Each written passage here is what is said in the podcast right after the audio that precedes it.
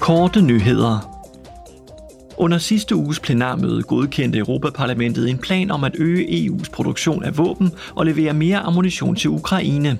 Planen for ammunitionsproduktion finansieres med 500 millioner euro og vil afhjælpe den nuværende mangel på forsvarsmateriel i Europa.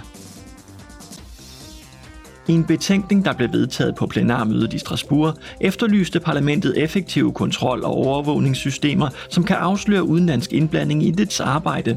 Parlamentet mener, at forsøg på indblanding i demokratiet er et udbredt fænomen, og at det er noget, der skal bekæmpes. Parlamentet fremhæver desuden, at der er mange smuthuller i det regler om integritet og gennemsigtighed, og kræver, at parlamentsformand Roberta Metsolas 14-punkters forslag om at forbedre parlamentets regler hurtigst muligt omsættes til konkret handling.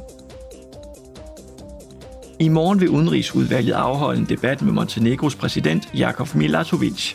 Debatten finder sted blot to måneder efter, at Jakov Milatovic tiltrådte oven på Montenegros præsidentvalg.